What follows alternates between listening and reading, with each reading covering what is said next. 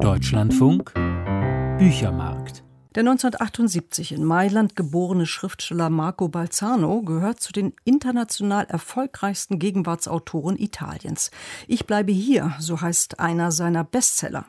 Da ging es um die Flutung eines Südtiroler Bergdorfes. Balzano verbindet in seinen Büchern gern historische Prozesse mit sozialen Fragen. Und das tut er auch in seinem neuen Roman, Wenn ich wiederkomme. Im Mittelpunkt eine rumänische Arbeitsmigrantin in Italien. Mehr dazu von Christoph Schröder. Scheinbar ist es ein Morgen wie jeder andere.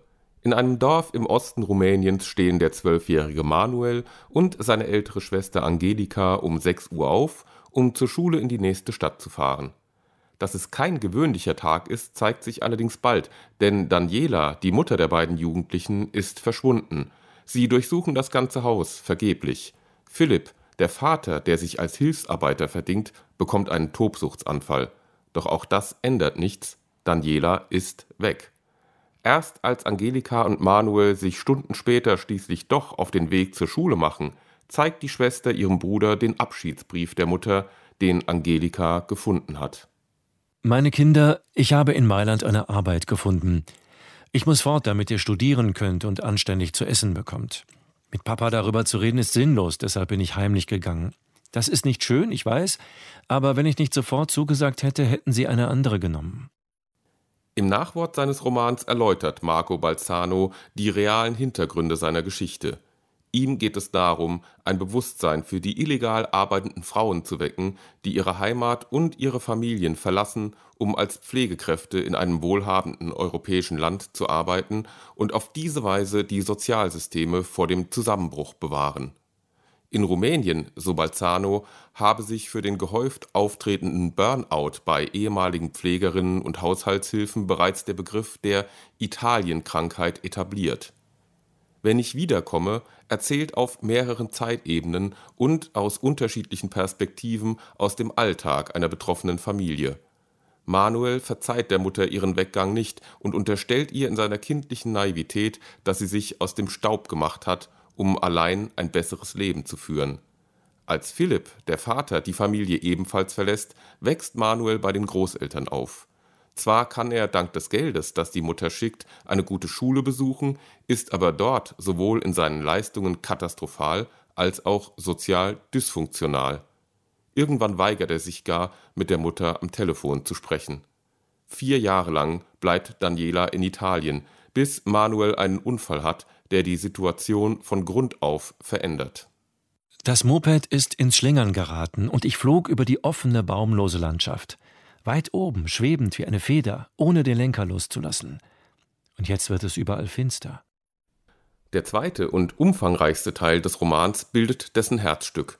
Daniela sitzt in ihrer rumänischen Heimatstadt am Bett ihres im Koma liegenden Sohnes und erinnert sich währenddessen an ihre Zeit in Italien. Dabei zeigen sich sowohl die Stärken, aber auch die gravierenden Schwächen dieses Buchs.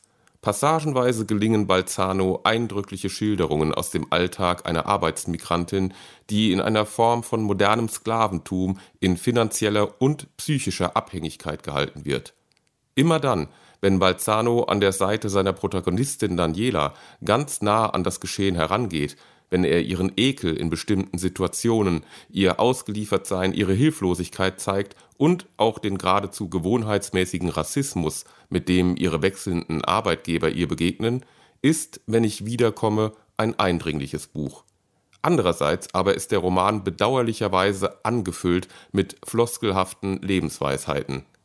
Der Hyperrealismus, den Balzano in der Abbildung der Lebensumstände und des Bewusstseins praktiziert, führt auch immer wieder zu sprachlichen Banalitäten.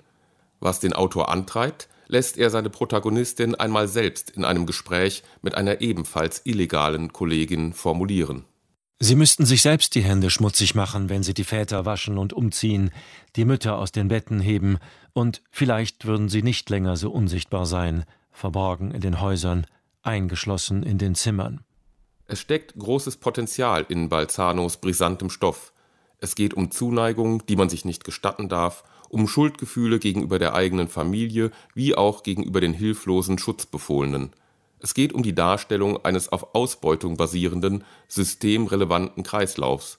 Und es geht auch darum, welche Entfremdungs- und Vereinsamungsprozesse dieser Kreislauf nach sich zieht. Allein Balzanos Figuren bleiben bedauerlicherweise über weite Strecken flach und klischeebeladen.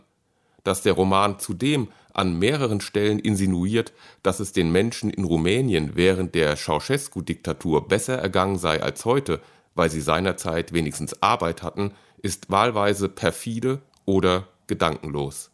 Christoph Schröder mit etwas gemischten Gefühlen. Wenn ich wiederkomme, so heißt der Roman von Marco Balzano, erschienen im Diogenes Verlag in der Übersetzung aus dem Italienischen von Peter Klöss. 312 Seiten, 22 Euro.